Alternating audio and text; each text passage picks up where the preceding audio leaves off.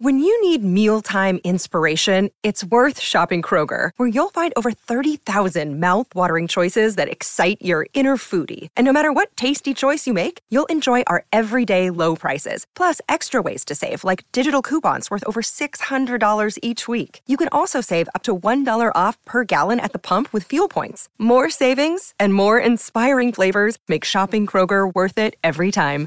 Kroger, fresh for everyone. Fuel restrictions apply.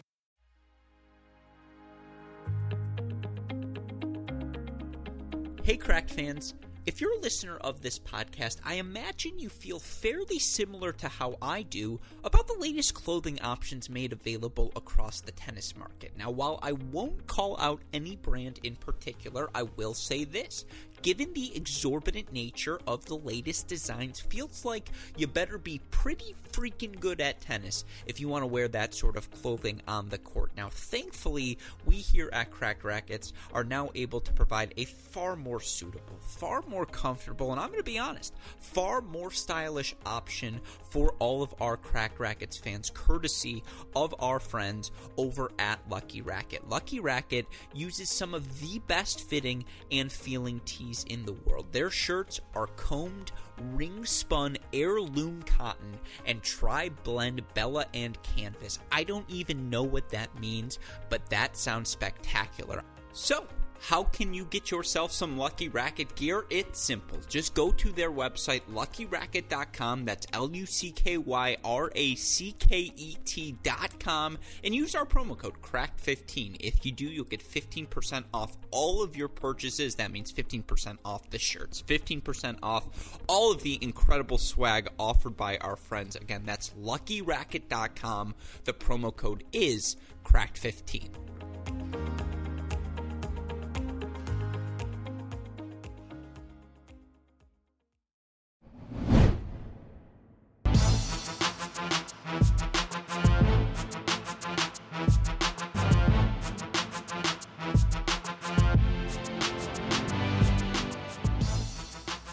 The mini break, your daily podcast for the biggest storylines, results, and controversies from the tennis world. Today is Friday, August 27th. If we've got Saturday finals on the ATP and WTA tours, it must mean we have a Grand Slam around the corner. That's exactly the case, as the 2021 US Open is officially set to get underway on Monday. Of course, that tournament has been the focus of the Great Shot podcast this week. We have covered and previewed the year's finals Grand Slam from just about every angle. We've talked about the top men's and women's contenders with Gil Gross and Jeff Sackmann. We talked about the top men's and women's dark horses with David Kane and Tumaini Carayol. We even discussed the state of American men's and women's tennis entering the event with both David Gertler and Chris Oddo. If you have missed any of those shows, you can find them all on our website, crackedracquets.com. Of course, tomorrow, David Gertler, Damian Kust going to join me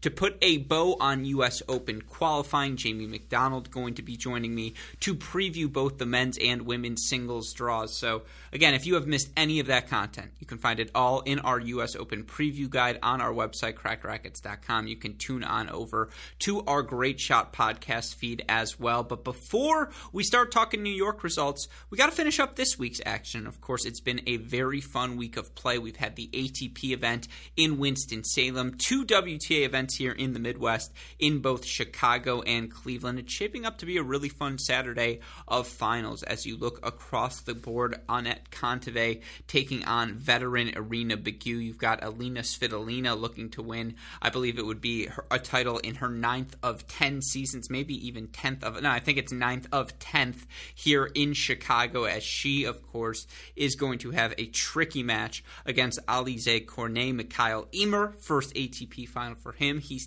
taken on battle tested Ilya Ivashka. Want to talk about all of those matches, talk about how we got there as well on today's show. Of course, before we do that, I have to remind all of you listeners that the reason we're able to do this day in, day out here on the mini break is because of the support we get from all of you, because of the support we get from our Patreon family, and of course, because of the support we get from our friends over at Tennis Point. Now, it's the end of the week. You've heard me say it all week long, so I'll be brief here. Tennis-point.com. The promo code is CR15. We are immensely grateful for their support. The least we can do, ask you to support them as well. Tennis uh, dash point, the symbol, not the spelling. Tennis-point.com.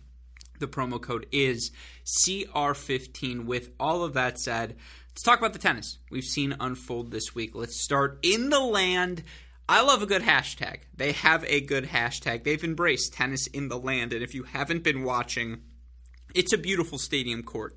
Unique is a word that's overused. Something can't be very unique. I had a professor in college who ranted and raved about this fact because unique means one of a kind. You don't need degrees to one of a kind. If something is one of a kind, it is one of a kind. The Cleveland Stadium court is unique the way the ceiling sort of bubbles over the top of the facility and just again it, it's one they just constructed this year. It's a brand new event. I have to give shout outs of course to our friends kyle ross sam duval over at top notch management because it's been you know well run from top to bottom. We saw Myles Garrett in the crowd there today and you know i've seen them all over tennis twitter all over social media. Their social team absolutely killing it. Shout out to what has been an extremely well run event. Shout out to the tennis we've seen there as well. And you listeners will know if you've listened to this podcast throughout the course, not only of this this season, but of course late last season as well. I'm on the Anett Kontaveit bandwagon. I just think she's such an interesting inflection point player in the WTA rankings. And I went through all of the numbers yesterday. You look for Anett Kontaveit here in 2021. I mean, unequivocally a step forward. She's 23 and 13. She's won 64% of her matches. You look for Kontaveit here this season. She made a final in Eastbourne. Still looking uh, for that, I believe, second WTA title. She won her first in her uh, second attempt back in 2017. But of course, she's a completely new player now. And you look at the record for Kontaveit. What's so fascinating about that 23 and 13, and I know I went through this yesterday: two and four against the top 10, three and eight against the top 20, seven and 12 against the top 50. She's 15 and one against players ranked outside the top 50 very much a litmus test player, the gateway into what is such a crowded top 40, top 30 of the WTA rankings. Of course, you look for Anett Kontaveit. She's number 30 right now. With this result here, she moves up, I want to say, to number 29 in the live rankings. That tells you how stacked it is up top. She wins a title, she's only going to move up to number 28, jumping Danielle Collins, who has lost like two matches in her past four tournaments and has been absolutely ridiculous. So, again, that tells you how stacked it is right now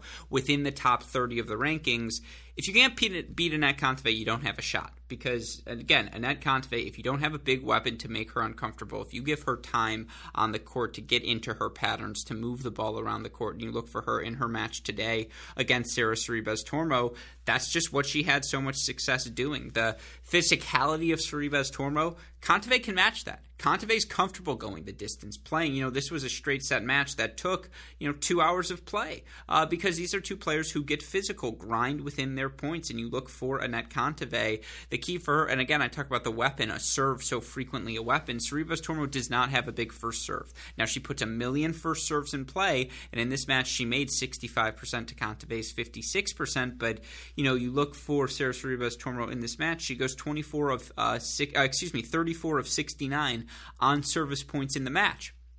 Kontaveit was just able to apply constant pressure. She wasn't rattled by the Sorribes Tormo backhand slice. She can go down the line off of both wings. She can play short angles, play plus one, move forward, hit the swinging volley, which is what she did so well in today's match when Sorribes Tormo would throw in a slice rather than let that slice by Sorribes Tormo to recover. Kontaveit took it out of the air, took it a little bit earlier with the swinging forehand, puts a ton of returns in play as well. I mentioned this yesterday. She is a player who's top 30 club. And there's only 13 players on the WTA Tour who you can say are top 30 in both hold percentage, how frequently they're holding serve, and break percentage, how frequently they're breaking serve. Now, she's outside the top 20 in both categories. She's not elite at any one thing, and that's indicative of her record against top 50, top 20, top 10 opponents. But she's very, very good. And if you don't play your best tennis, she is going to make you pay. She's always one to watch in a Grand Slam. Last year was the loss to Osaka, but she held seed at that event. You look for her here again. Second final for her here this season, looking for her first title since 2017 I, what you also have to love about Anett Kontaveit, she's made WTA Tour finals in on hard courts, clay courts, grass courts. Her game works everywhere. It's a really well-rounded skill set. Still only 25 years old. You know, she's a 95er. She's younger than I am. Like, I don't consider myself old. Can't consider Anett Kontaveit old excellent win, such patience, particularly for her to show this physicality after such a physical match yesterday against Siniakova. Got to tip your hat to the visor of Anett Kontaveit. She advances in straights into the final where she is going to take on Irina Camelia Begu, the 31 year old veteran who, by the way, birthday yesterday. Happy birthday to you, Irina Camelia Begu. She's August 26th. Uh, that's going to be an easy one to remember as my mother is August 25th. She's taking advantage of her draw here this week. Wins over Alexandrova, the number three seed. Tricky one first round, but then she beats Hercog, Sasnovich, and Magda Linette. Straight set wins for her in all four of her matches to advance to the final here in Cleveland. You look for Begu. It's her first WTA final since Bucharest 2017. On that occasion, she beat Julia Görges. She has won multiple WTA titles in her career. She also made a final at the Indian Wells 125K last year that she ended up winning. You look for Irina Camelia Begu, who's been able to play WTA level schedule this year, 17 and 12 across the board. Now, it wasn't great for her on the clay court. She had a three match losing streak. Madrid, uh, after qualifying in Madrid, she loses first round there, first round qualies Rome, first round of Roland Garros. She then makes third round Wimbledon before losing to Swiatek. You look for her, you know, lost first round qualifying to Fernandez in Cincy, but now the big run here to get some match play under her belt on hard courts, entering the U.S. Open. I mean, you look for Begu. Certainly, she. I wouldn't qualify her as a dark horse. Someone I expect to see in the second week. But of course, you look at her experience at Grand Slams over the course of her career. Irina Begu is someone who has made a round of 16 at Roland Garros before, made a round of 16 at the Australian Open before. No quarterfinals for her in her career at the Slams yet, but you know, she made a third round uh, at a slam as recently as Roland Garros 2019. So it's absolutely still in the cards for her. She's playing good tennis here this week.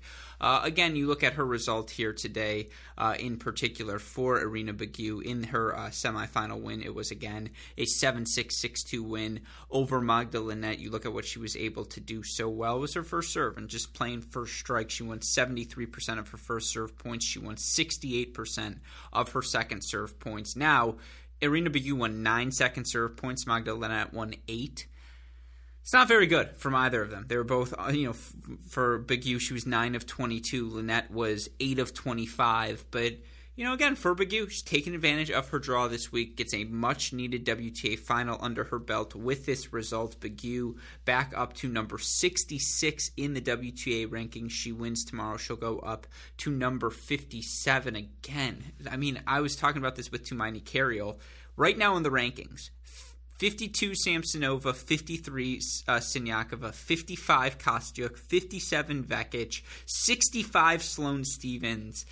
You know, like Caroline Garcia, 62. That's ridiculous talent to get to that point of the rankings. But again, that's the action thus far in Cleveland. It's going to be, uh, again, Irina Camelia Begu uh, taking on Anett Kontaveit. For those of you who are curious in their career for uh, Begu against Anett Kontaveit, they have played never before. This will be a first career matchup for the two of them. So, should be an interesting one in the land tomorrow. Of course, that is one of two WTA events. You look at what's going on in Chicago this week. It's going to be Alizé Cornet taking on Elina Svitolina. The sustained consistency of Svitolina, and I know for a lot of people, because particularly that 2018 season, 2017, when you know it felt like she was going to be a top five player consistently. She's just her athleticism, her consistency, her abilities in the outer thirds of the court to go big down the line, hit short angles cross court, her ability ability to play front foot tennis if you don't have a weapon that hurts her.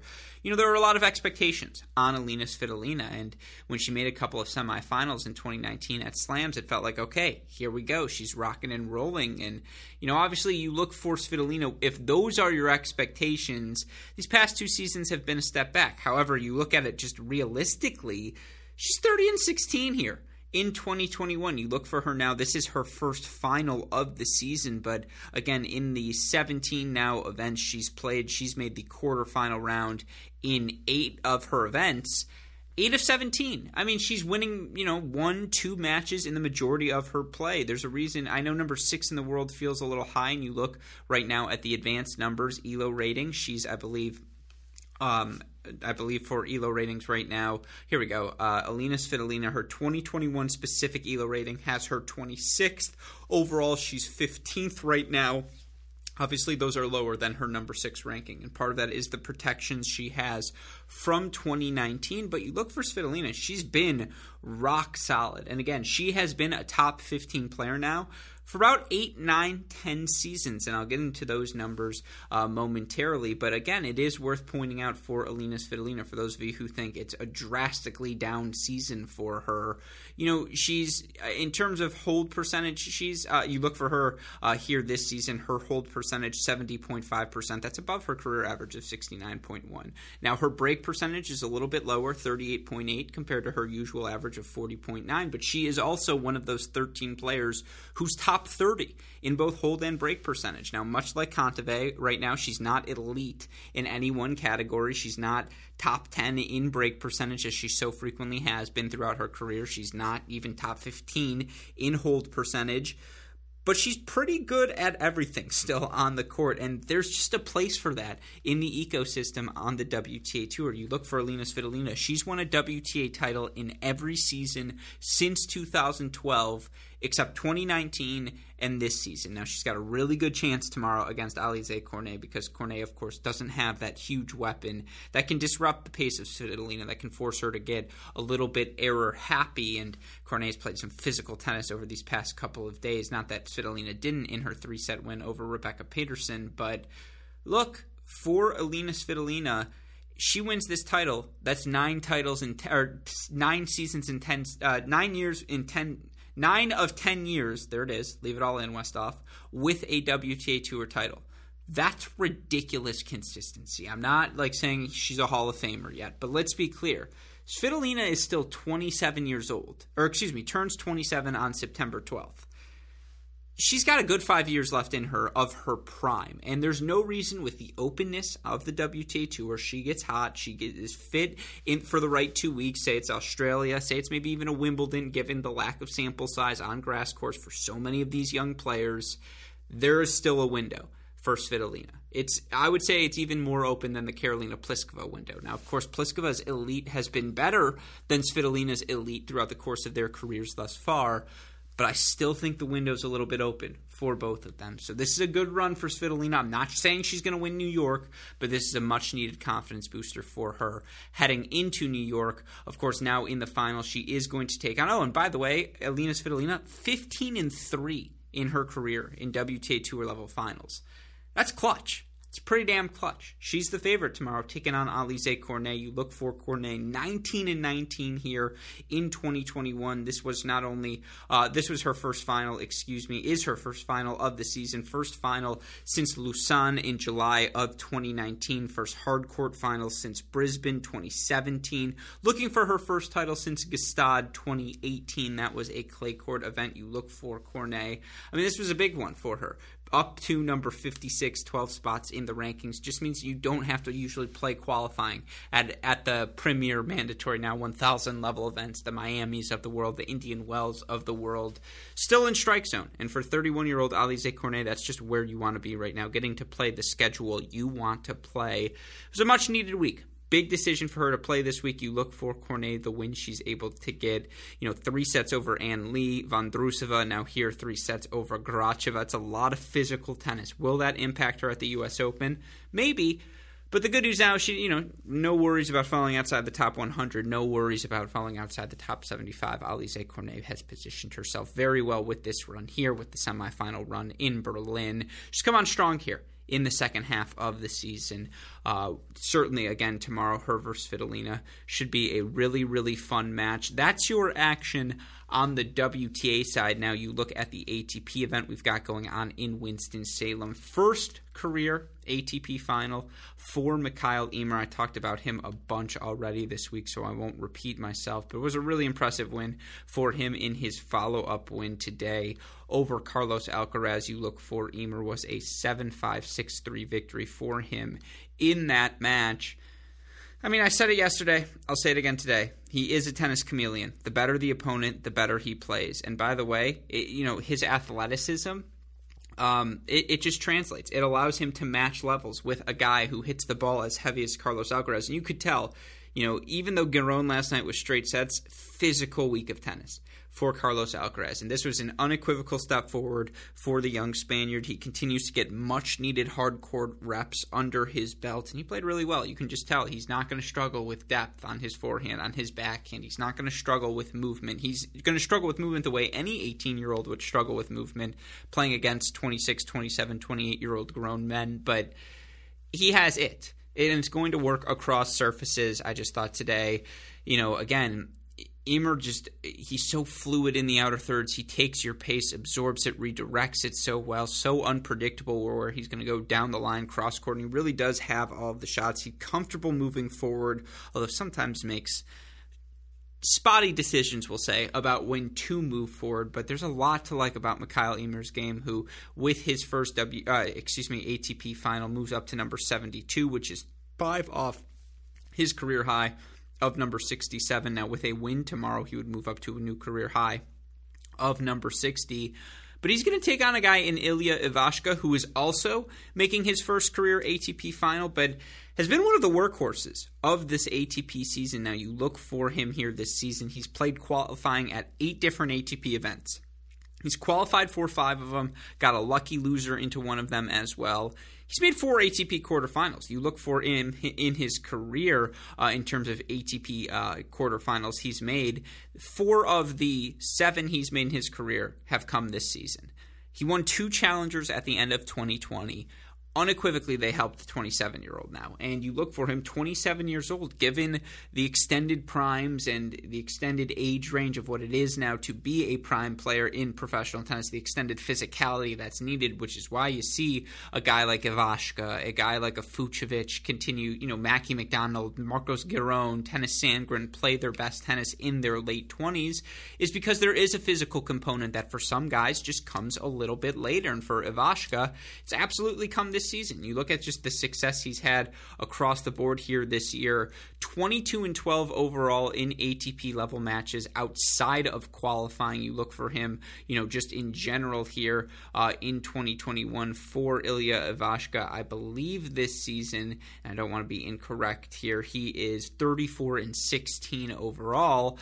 I mean, he's gotten it done in qualifying. He's gotten it done in ATP level matches. He's had success on hard courts. He's had success on grass courts. He made a semifinal in Munich on the clay courts as well, where he beat Ruusuvuori and Mackie and Zverev in three sets before bowing out to Jan Leonard Struff.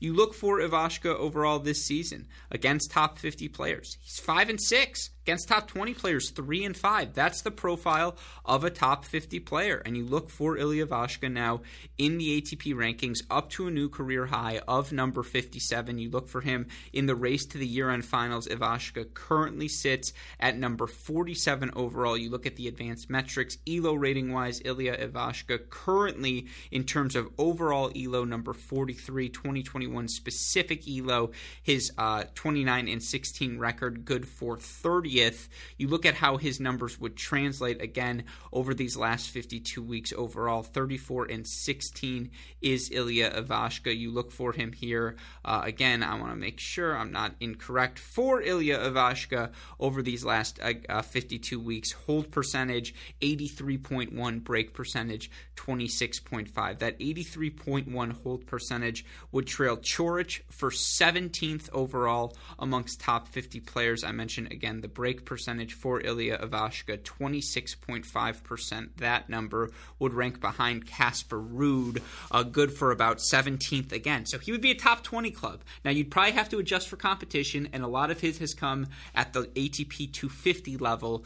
But when you're winning two thirds of your matches at the 250 level, you're going to become a top 50 player, particularly when you're doing it across surfaces, as Ilya Ivashka has done quietly one of the best stories of this 2021 season. A guy I would want no part of early in the first few rounds of New York big serve. Again, he's your modern player 6'3, 6'4, 6'5, fluid mover for his size, easy power off of both wings, and comfortable doing a little bit of everything.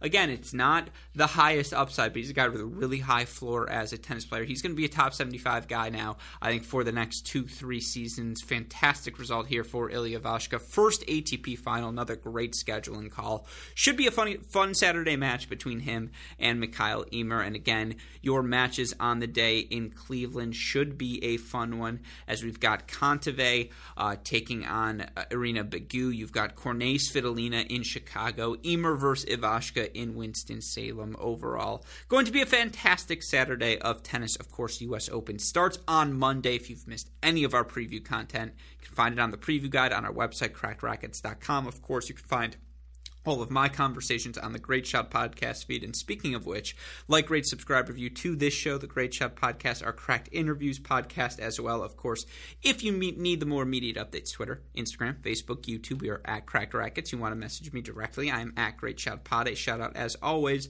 to our super producers, Max Fliegner and Daniel Westoff, for the f- of an editing job they do day in, day out. A shout out as well to our friends over at Tennis Point. Remember, it's tennis-point.com. The promo code is CR15. With all of that said, for our super producers, Fliegner and Westoff, our friends at Tennis Point, and from all of us here at both Cracked Racquets and the Tennis Channel Podcast Network, I'm your host, Alex Gruskin. You know what we say. That's the break. talk to you all tomorrow. Thanks, everyone